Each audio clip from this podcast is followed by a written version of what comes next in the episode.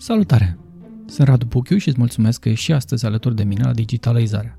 Un amestec de fan, folclor, mituri și tech, astăzi într-o discuție 2 la 1 despre 0 și 1. Pentru omul obișnuit, it este de cele mai multe ori o specie ciudată. Dar chiar și pentru cei care înțeleg cât de cât, a fi și IT și voluntar e clar ceva extraterestru. Am vrut să mă asigur că sunt totuși pământeni, încercând să abordez alături de ei această experiență umană a interacțiunii cu sistemele electronice, cu digitalul. Soluțiile sunt pe cât de bune și eficiente le fac utilizatorilor. Ele pot să fie opere de artă, construite cu investiții uriașe, livrate excepțional din punct de vedere al codului, dar dacă ele nu-și ating scopul și nu au adopție și nu sunt folosite cum trebuie, sunt complet inutile. Facem sisteme frumoase și scumpe, dar inutile? Măsurăm dacă ele sunt utilizate de către public? Ce interesează pe utilizator? Nu prea mă interesează dacă pot să am un pat uh, noaptea asta pe care mi-l dă un ONG sau mi-l dă statul român sau mi-l dă un ONG prin finanțarea statului român. Pe mine mă interesează să ajung să dorm undeva. Uh, și trebuie să ne gândim, cum spuneai tu, să punem utilizatorul în față, să punem nevoile lui și după aia să încercăm să vedem infrastructura din spate astfel încât toți actorii să poată contribui. Scopul e să arate bine sau să fie folositoare? Ce e mai important, să văd poza ministrului sau să obțin online tot ce am nevoie? Aplicația mea trebuie să fie super wow și super amazing și de foarte multe ori, din dorința de a face ceva artistic și frumos și de impact vizual, tai foarte mult, faci rabat la, la calitatea interacțiunii. Când oferi servicii publice și ai un nivel de interactivitate foarte mare cu o aplicație, ai nevoie să știi care sunt drumurile cele mai îmbătătorite pentru utilizatorii tăi. I-am invitat alături de mine astăzi pe Olivia Vereha și Bogdan Ivanel de la Code for Romania, cea mai mare comunitate de oameni care dezvoltă soluții IT din România. Într-o discuție cât se poate de umană despre voluntari IT, platformele construite de ei și cum pot acestea contribui la o experiență mai bună a publicului cu sistemele electronice. Salutare Olivia, salutare Bogdan! Bună, bine te-am găsit, mulțumesc mult pentru invitație! Bună, mulțumesc pentru invitație și felicitări pentru podcast. Olivia, mărturisesc că posterele tale m-au convins să fiu unul dintre cei care donează pentru Code for Romania. M-au amuzat și m-au bucurat că, iată, în spatele lucrurilor digitale pe care le faceți e și o poveste umană și te felicit pentru ea. Mulțumesc mult. E așa o, o revenire din când în când la fosta mea meserie de, uh, de cititor și scriitor. Pe vremuri am fost jurnalist și recunosc că de multe ori încă mă mai apucă dorul de, de narațiune pe hârtie. Încep cu o curiozitate. Voi n-ați avut o problemă să explicați cu ce vă ocupați, Bogdan? Uh, eu vin din, uh, din afara lumii IT, în primul rând. Viața mea de dinainte de Code for Romania n-avea nicio treabă cu, cu tehnologia.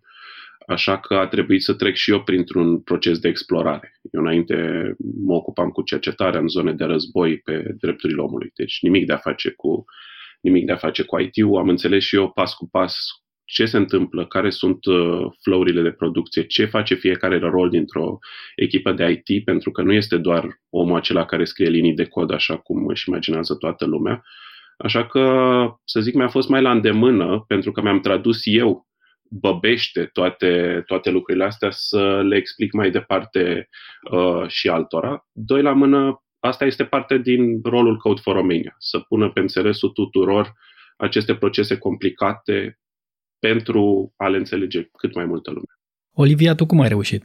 Am avut întotdeauna o problemă să explic uh, cu ce mă ocup. Uh, prima, primul test pe care l-am făcut, apropo de meseria de User Experience Designer, a fost cu părinții mei care au reușit să înțeleagă într-un final asociindu-mă cu o meserie din familie, cu cea tatălui meu de arhitect. Și zic, uite, cum te duci tu pe teren și măsori, te uiți, înțelegi familia, omul care va locui într-o casă și ce nevoie are și după aia proiectezi ceea ce va deveni căminul lui, ăsta este și rolul meu să mă duc să înțeleg care sunt problemele utilizatorilor și să construiesc niște spații digitale în care ei să se simtă confortabil și să li se îndeplinească nevoile.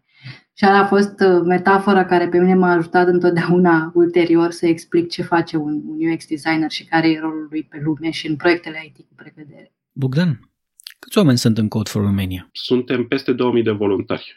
Am început anul 2019 cu undeva în jur de 1200 de voluntari. Acum suntem peste 2000 de voluntari plus 13 oameni full-time plătiți uh, parte din stafful Code for Romania Uh, nu mai suntem de mult o comunica- comunitate strict de voluntari, dar uh, suntem a doua cea mai mare comunitate de civic tech din lume. Wow, foarte tare! Și nu e o specie ciudată asta, voluntar IT? Nu foarte, nu foarte ciudată specia asta, din nou în România. Spuneam că suntem a doua cea mai mare comunitate de IT. Bineînțeles, dacă ne gândim la numărul total de experți în IT din România, poate părea 2000 puțin, dar dacă compar cu țări ca America sau țări cu populație mult mai mare în care sunt, comunitățile sunt egale sau mai mici decât uh, cea din România, este o, o mică minune ce s-a întâmplat în România în jurul Code for Romania. Uh, și primim întrebarea asta de la multe organizații similare din străinătate. Cum am reușit să convingem it din România să facă asta? Uh, cred că răspunsul e în parte la Code for Romania și seriozitatea noastră, faptul că uh, au avut proiecte cu care să se mândească proiecte care au avut rezultatele uh, așteptate, astfel încât au venit să lucreze și la al doilea proiect și la al treilea proiect. Avem un grad de retention foarte mare al voluntarilor, uh, dar mai este și chestiunea foarte adevărată că Code for Romania, oricât de bună idee, a apărut la momentul potrivit.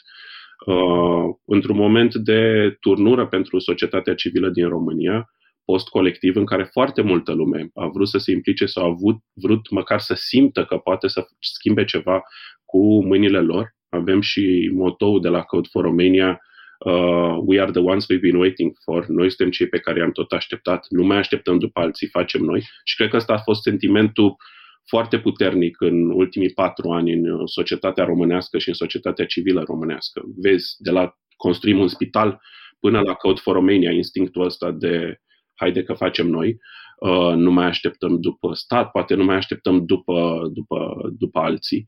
Uh, și au avut și ei avantajul că a apărut această organizație pe nișa lor, poate sunt și alți professionals în România, nu știu, avocați sau alte, alte domenii care le-ar plăcea să se implice, le-ar plăcea să facă ceva pentru societate. În același timp, am avut norocul de uh, a ne adresa unei populații confortabile din punct de vedere financiar, confortabile din punct de vedere carieră, familie, etc., astfel încât uh, au ajuns acolo în vârful nevoilor și uh, vor să dea înapoi. Și o chestie interesantă în modul în care e compusă comunitatea Code for Romania versus cum sunt compuse alte comunități de civic tech din lume, uh, majoritatea oamenilor de la noi sunt uh, 30 plus senior versus în alte țări oameni abia ieșiți din facultate și cred că ține foarte mult de momentul ăla din viață în care ești confortabil financiar, ești confortabil uh, tu ca om și profesional și ai spațiu și mental și de timp să dai înapoi. Olivia, știu că ați realizat multe proiecte. Care din ele ți-a rămas așa la suflet? Fuh, Uh, întotdeauna mi-e foarte greu să răspund la întrebarea asta, nu știu. Întotdeauna îl ții minte pe primul care a fost cel mai mișto și care a fost uh, cel mai plin de uh, entuziasmul descoperirii uh, tuturor uh, lucrurilor care astăzi formează Code for Romania. În mod evident o să menționez monitorizare vot, care a fost primul nostru proiect mare și care a adus o, o schimbare în zona de ecosistem de, de voting uh, foarte importantă, dacă mă întreb pe mine, și anume am, am exemplificat practic prin, prin monitorizare văd cum poți să iei un proces care durează în mod normal 4, 5, 6 luni și să-l transformi într-o chestiune în timp real. Uh, iar faptul că um, a reușit să fie implementat și în alte țări după arată că este genul de soluție foarte scalabilă cu minim, minim de resurse investite.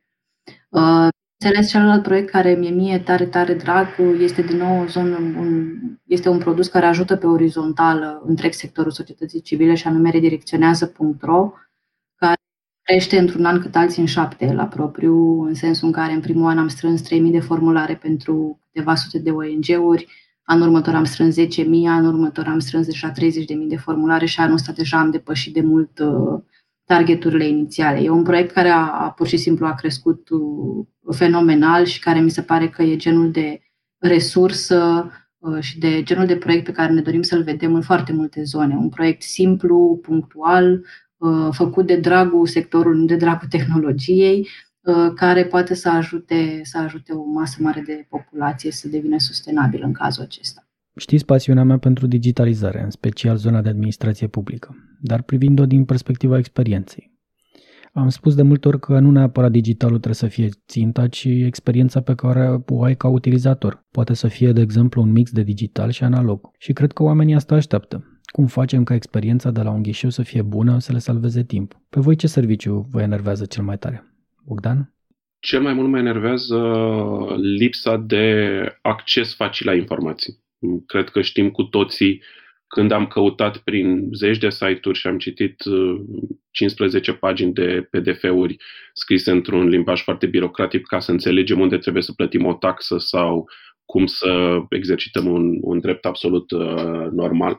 Ăsta a fost și primul proiect al Code for Romania, uh, Vot Diaspora, am transformat un ghid de 37 de pagini pentru uh, votantul român în străinătate într-un flow și într-un decision tree pe care îl parcurgea într-un minut și 20 de secunde. Uh, asta este cel mai frustrant pentru, pentru mine în momentul actual. Până la mersul la ghișeu, până la toate lucrurile astea, a afla ce trebuie să fac este, este un coșmar. Uh, Olivia, pe tine ce experiență te supără? Ah, uh, pe foarte multe. Cumva eu le separ. Este zona de uh, experiențe digitale uh, destul de simpliste, care urmăresc să simplifice o procedură, o chestiune uh, de la punctul A la punctul B uh, și care sunt făcute mai bine sau mai prost. Cred că mă frustrează foarte mult momentele în care uh, din uh, dorință de a ajunge cât mai repede și de a arde etape în a ne digitaliza, uh, construim niște rachete când noi avem nevoie de o Dacie, sincer. Uh, și că au fost la un moment dat, de exemplu, o soluție, nu mai știu exact la ce instituție publică, de, pe zona de consultare, care avea așa această procedură de onboarding care dura trei zile ca să pot să intru să pun un comentariu. Adică zona asta de, de eforturi inutile și costisitoare, enorm de costisitoare, uh, mă frustrează foarte mult. Și mai e zona în care uh, o altă frustrare pe care am cu care încă mă lupt în multe cazuri, e rezistența asta la rezolva niște blocaje absolut stupide și care nu au nicio miză. Mi-aduc aminte când ne apucasem prima dată să facem un prototip pentru registrul ONG-urilor, celebru Excel uh, de pe de la Ministerul Justiției, unde tot procesul era întrerupt de o singură hârtie, o singură acțiune pe care trebuia să o facă omul obligatoriu mort cop la ghișeu. Uh, dacă eliminam aia, puteam să digitalizăm tot procesul de înregistrare și este un proiect care în continuare îl avem pe masă și sperăm acum cu noua experiență și noua realitate digitală pe care am vrând nevrând ne-am asimilat, o să putem să mai eliminăm din niște piedici care pur și simplu sunt acolo pentru că nimeni nu i-a acordat timpul necesar să o elimine uh, din, uh, din sistem. Și uh, na, viitorul arată bine, dar apropo de frustrări, cred că astea sunt de obicei cele care, care mă pe mine cel mai mult. Uh, zona asta de supracomplicare a unor procese care ar trebui să fie foarte simple și lipsa de bunăvoință de a elimina un, o chestie minoră la urma urmei din niște lucruri care pot să schimbe viața unui sector întreg, de exemplu. Uh, mă uitam că toate țările cu exemple de succes uh, au un portal de acces centralizat la servicii. Mai mult, codul din spatele uk.gov, de exemplu, Uh, e disponibil tuturor. Uh, ar fi un proiect uh, colaborativ cu administrația publică posibil pentru voi? Cu siguranță și spuneam că noi ne uităm la aceste cinci autostrăzi, așa le-am numit noi, sănătate, educație, mediu, grupuri vulnerabile și participare civică. Când proiectăm soluții pe fiecare dintre cele cinci teme, suntem foarte atenți ca soluțiile acestea să nu fie insule, ci să se integreze între ele. Să nici să nu creăm soluții noi, poate adăugăm funcționalități în soluții deja existente și încercăm, precum povesteam și la, în cazul alegerilor sau în alte zone uh, pe care le-am abordat, să creăm ecosisteme, să creăm ecosisteme integrate uh, și cam cu tema asta mergem și către autoritățile publice. Uh, de am venit și cu un ecosistem pe COVID, chiar în uh, toamna trecută și încă așteptăm un răspuns ferm din partea guvernului actual. Am mers către guvern cu o propunere de ecosistem pe zona de legiferare și transparență publică, care să aibă de la zona de draft de lege până la zona de consultare publică și publicarea legislației, dar astfel de ecosisteme trebuie să le gândim peste tot. Pe domeniul social, deja avem module pe care încerc, începem să le integrăm uh, și încercăm să le comunicăm și către instituțiile publice așa. Din păcate, coordonarea nu este punctul foarte al instituțiilor uh, noastre, uh, nici capacitatea lor nu este foarte mare și aș mai spune un lucru. Pe lângă serviciile oferite de uh, statul român, mai avem foarte multe servicii oferite de societatea civilă. Și lucrurile astea ar trebui integrate. Din punctul meu de vedere, ca cetățean, nu prea mă interesează dacă pot să am un pat uh, noaptea asta pe care mi-l dă un ONG sau mi-l dă statul român sau mi-l dă un ONG prin finanțarea statului român. Pe mine mă interesează să ajung să dorm undeva. Uh, și trebuie să ne gândim, cum spuneai tu, să punem utilizatorul în față, să punem nevoile lui și după aia să încercăm să vedem infrastructura din spate astfel încât toți actorii să poată contribui. O să-ți mai dau un exemplu, dacă îmi permiți. Uh, în ciclu actual de cercetare și proiectare de soluții ne uităm la zona de input cetățenesc. Lucrurile pe care cetățenii vin către stat, uh, cereri, uh, plângeri, etc. Și am descoperit un lucru, cum spuneai tu, am reușit să facem insule de digitalizare, digitalizarea unui serviciu. Și ne-am uitat la zona de plângeri și de sesizări ale cetățenilor. Și ai, pe lângă primării, care primesc aproape jumate din sesizările cetățenilor din România, mai alte 12 instituții centrale care primesc sesizări, de la protecția consumatorului uh, până la protecția muncii uh, și, și altele. Uh, din nou, pe cetățean nu-l interesează unde trebuie să ajungă lucrul ăla, la cine trebuie să se plângă dacă s-a intoxicat cu ceva mâncare la un restaurant. Pe el îl interesează să aibă un singur loc prin care pot să facă lucrul ăsta. Uh, și una, una dintre soluțiile proiectate de noi și credem că este o soluție chiar vitală pentru, pentru România, în, pentru statul român în relația cu cetățenii, este un portal unic, o aplicație unică de uh, plângeri din partea cetățenilor. Uh, unde ai la oaltă probleme pe care le sesizezi primărie cu probleme pe care le sesizezi celorlalte 12 instituții centrale care primesc astfel de plângeri într-un singur loc, ușor de înțeles și care se duc în spate în niște, uh, în niște adminuri pe care le, uh, le administrează fiecare dintre instituțiile respective. Da, așa este. Dar mai cred că toată partea asta de experiență trebuie cumva integrată. Mă gândesc aici că e destul de dificil pentru un utilizator chiar și experimentat să intre pe un site și să aibă un fel de formular și apoi să meargă pe alt site cu altă interfață, alt formular, altă logică. Olivia, tu vezi asta posibil? E o soluție? Este cu siguranță o soluție pentru noi uh, și lucrul ăsta cred că se poate obține în primul și în primul rând prin integrarea în lege, nu cu titlul de recomandare a unor standarde de livrare, cel puțin în tot ce înseamnă serviciu public și interacțiune directă cu cetățeanul, ar trebui să avem niște norme foarte, foarte clare de cum se livrează aceste soluții. Desigur, logica din spate, fluxurile unei aplicații, țin foarte mult de uh, care este scopul pe care vrem să-l îndeplinească utilizatorul pe platforma noastră. Să plătească o taxă, să se înscrie la pașapoarte, să uh, se înscrie pentru nuntă, nu știu, apropo de evenimentele de viață, de exemplu, sau alte tipuri de interacțiuni uh, uzuale. Ehm, dar zona asta de integrare la nivel de, de interfață și de familiaritate ar trebui să fie o chestie normată, cel puțin din punctul meu de vedere, ehm, foarte, foarte clar. Și nu atât din prisma faptului că vorbim de interfețe foarte, foarte diferite, nu neapărat o zonă din asta de toate albastre, toate verzi, toate așa, ci și din uh, faptul că așa poți să te asiguri că oferi o consistență din punct de vedere accesibilitate. Um, asta iarăși e o chestiune care e adesea ignorată. Sunt foarte multe persoane cu dizabilități în România care pur și simplu nu au acces la niște servicii care uneori sunt exclusiv online. Pur și simplu nu le pot accesa că nimeni nu s-a gândit să includă și pe ei din prima.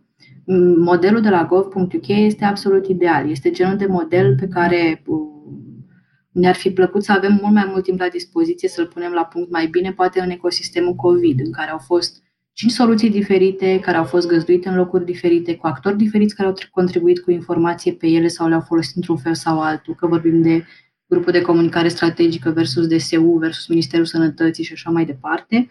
Uh, ele, din punct de vedere funcțional, a fost mai simplu să le separăm, dar indiferent pe care intri, ai același fil, ai același mod de conectare, ai același mod de citire a informației, toate sunt legate între ele și poți să navighezi între ele fără nicio problemă. E genul de soluție la care mă gândesc pentru că uh, și e o, o soluție pentru instituțiile statului care nu au suficiente resurse să aibă propriul lor specialist în chestiunile astea, în, în fiecare direcție, departament uh, și așa mai departe. Dacă ai un set de how-to-uri în momentul în care îți construiești fie un site de prezentare, fie un app, prin care te ajută să urmărești niște fluxuri validate de zeci de ani de zile de specialiști în, în user experience design, atunci n-ai cum, n-ai cum să dai greș uh, în chestiunea asta. Mi-ar plăcea să văd foarte mult uh, zona asta de uniformizare din punct de vedere al, al pașilor, al tipurilor de interacțiuni. E foarte mult uh, și o zonă de dorință foarte mare a fiecăruia de copilul meu mai frumos ca al tău scuze că o pun așa și asta vezi foarte mult în mediul privat. Aplicația mea trebuie să fie super wow și super amazing și de foarte multe ori din dorința de a face ceva artistic și frumos și de impact vizual, uh, tai foarte mult, faci rabat la, la calitatea interacțiunii. Când oferi servicii publice și ai un nivel de interactivitate foarte mare cu o aplicație, ai nevoie să știi că alea sunt drumurile cele mai bătătorite pentru utilizatorii tăi. Dacă ai ajuns aici, cu siguranță te preocupă această parte de interacțiune cu administrația publică, cu serviciile ei mai mult sau mai puțin electronice. Mi-ar plăcea să ascult și părerea ta, întrebările pe care le ai și, de ce nu, eventualele soluții la care te gândești. Te rog așadar nu numai să urmărești digitalizarea în continuare, dar și să comentezi pe pagina de Facebook a podcastului. Pentru mine e foarte important să știu că răspund, alături de invitații mei, preocupărilor tale. Te aștept cu drag acolo. Până atunci, hai să vedem ce părere au Olivia și Bogdan despre educația digitală. Care sunt lucrurile pe care atât oamenii din administrație, dar și utilizatorii trebuie să le știe. E și o chestiune, cum spuneam, uh, și în relația cu cetățeanul, dar și mai ales a administrației, o chestiune de învățare, știi, de educație, dacă vrei, inclusiv uh, pe zona asta digitală. De cele mai multe ori, uh, oamenii nu știu ce posibilități oferă digitalul și nici nu se gândesc cum ar putea fi diferit. Uh, cum, uh, cum ducem partea asta de educație digitală spre administrație în primul rând? Aveți ceva în plan? Da, separa zona de educație digitală, adică zona de literacy, folosirea calculatorului, folosirea internetului, uh, etc., și zona de înțelegere a proceselor de digitalizare. Și acolo avem un handicap foarte mare, pentru că până când reușim să educăm, pentru că nu există alt cuvânt, uh, pe cei care iau decizii despre cum, cum arată un proces de digitalizare, uh, despre faptul că trebuie să existe un proces de proiectare de soluție înainte. Procesul acela trebuie să fie așezat și soluția va fi uh, direct proporțională cu resursele investite în acel proces de proiectare că acea soluție trebuie administrată și care sunt costurile de administrare. Lucrurile astea, cei care decid asupra temelor de digitalizare și modul în care se face digitalizarea în statul român, ar trebui să le cunoască.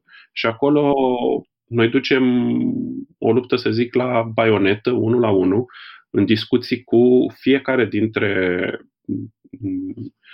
politicieni, fiecare dintre cei care ajung într-o funcție publică, de la prim-ministru și președinte la miniștri, secretari de stat, șef de direcții, este o mare parte din munca invizibilă a Code for Romania. Discuții și discuții în care încercăm să-i facem să înțelegem care este un proces viabil de digitalizare. Uh, separat de lucrul ăsta, da, ne trebuie și un proces prin care, până la urmă, funcționarii publici, dar și fiecare dintre noi să avem niște competențe digitale. Uh, dar înainte de a se întâmpla chestia asta, trebuie să le evaluăm competențele digitale în momentul de față. Și acolo este un gol de cunoaștere foarte mare, de care ne-am lovit uh, în tot anul trecut uh, în sistemul de educație, nu numai noi, ci toate țările din lume, uh, de golul de cunoaștere și de evaluare a competențelor digitale a personalului din învățământ. Ne-am lovit uh, acum cu platforma de vaccinare de lipsa de cunoaștere a care sunt competențele digitale ale medicilor de familie, ale personalului medical uh, și noi cerem într-una guvernului și în dialog cu instituțiile publice să avem o evaluare a competențelor digitale a funcționarilor publici, astfel încât să putem proiecta soluții corecte. Uh, pentru că noi nu știm pentru ce proiectăm acum.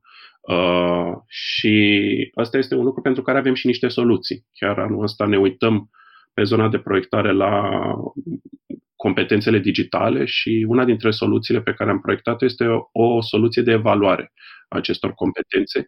Este unul dintre subiectele pe masă în toate discuțiile pe care le avem cu autoritățile publice și centrale și locale. Putem să o luăm de oriunde, dar măcar să avem un început. Olivia, tu cum vezi uh, partea asta de educație digitală?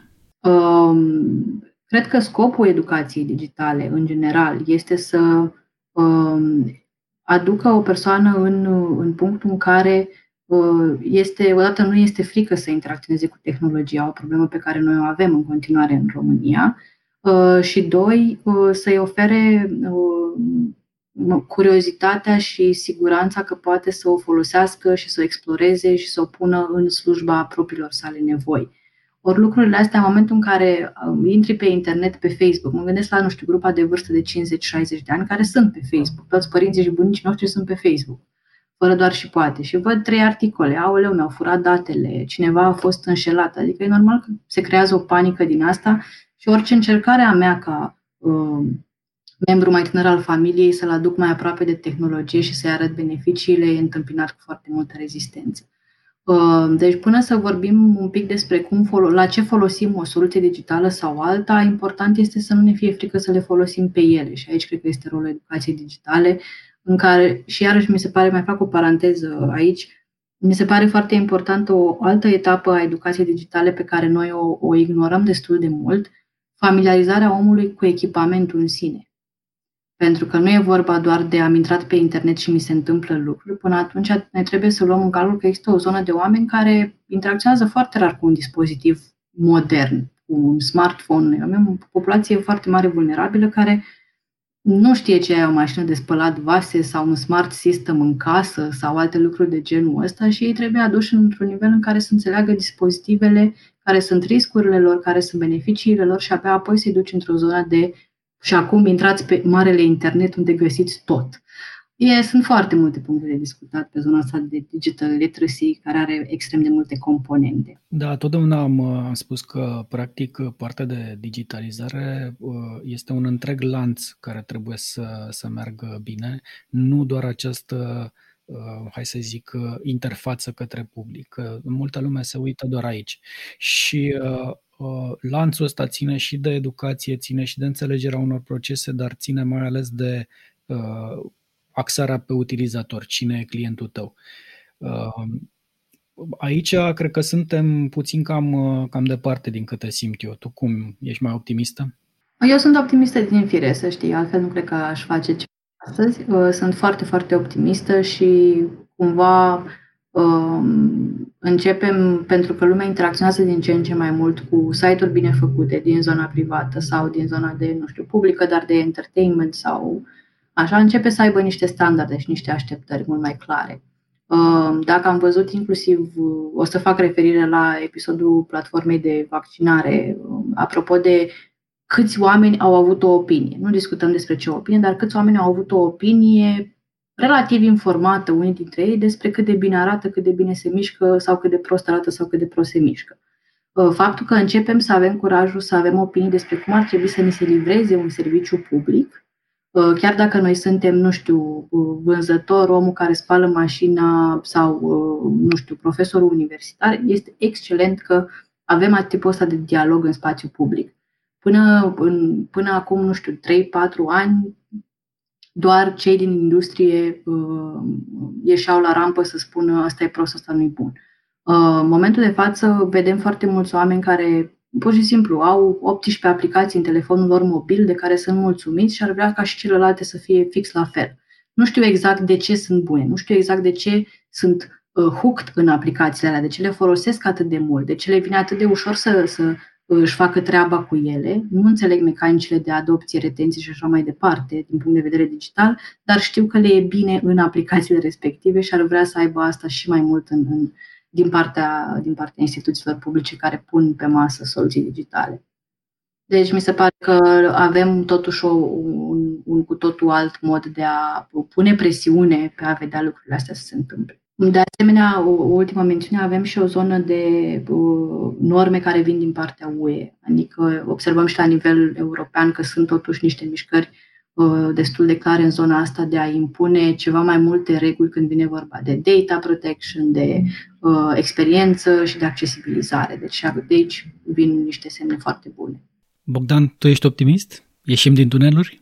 S-a întâmplat uh, un lucru foarte bun uh, anul trecut, digitalizarea de la o temă care era la și altele, acest uh, nice to have, cum, cum spunem în, uh, în domeniul IT, uh, în care toată lumea spunea, da, da, da, e frumos, vrem, dar nu e o prioritate acum, avem alte lucruri de făcut. Uh, peste noapte a devenit o prioritate, nu doar la politicieni, și, ci în conștiința publică. Uh, cât va dura ca din cuvinte să se transforme și în acțiune, uh, va mai dura destul. Deocamdată este mult mai mult o temă de campanie și o temă de dezbatere decât o temă de acțiune, uh, din păcate, în instituțiile publice. Dar e un proces și e un proces normal și cred că ne-a ajutat faptul că am sărit niște etape în acest an al pandemiei. Trebuie să fim foarte atenți cu acest window of opportunity care ni se deschide și trebuie să fim foarte atenți să nu aruncăm pe geam uh, interesul pe care populația îl are pentru digitalizare. Pentru că dacă aruncăm niște exemple foarte proaste înspre populația largă sau între specialiștii care ar trebui să uh, folosească soluții digitale, ei nu vor sta să înțeleagă. Vor spune uh, digitalul e prost, digitalul îmi strică viața, digitalul mă încurcă. Citeam uh, cu oroare așa, dar e un adevăr, publicase cineva, un prieten de al meu, uh, cu boli cronice uh, pe Facebook legat de platforma, uh, platforma de vaccinare, a scris la un moment dat, uh, digitalul mă omoară. Asta simțea omul. Are o boală cronică, nu se putea programa, asta a simțit.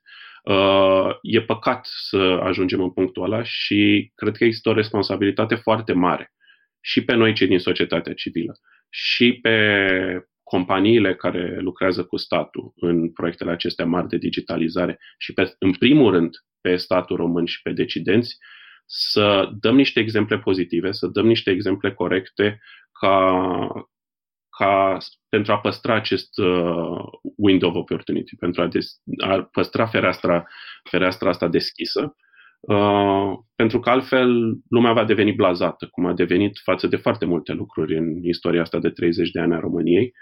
Uh, și deja avem elemente în care vedem lucrul ăsta. Spuneam de cele cinci autostrăzi ale noastre, tot timpul când uh, singura pe care avem blocaje în a dialoga cu experți din teren este cea de sănătate. Și nu de puține ori am auzit lăsați-mă cu soluțiile digitale, am văzut eu soluții digitale în spital, m-au încurcat, nu mai am nevoie de altele.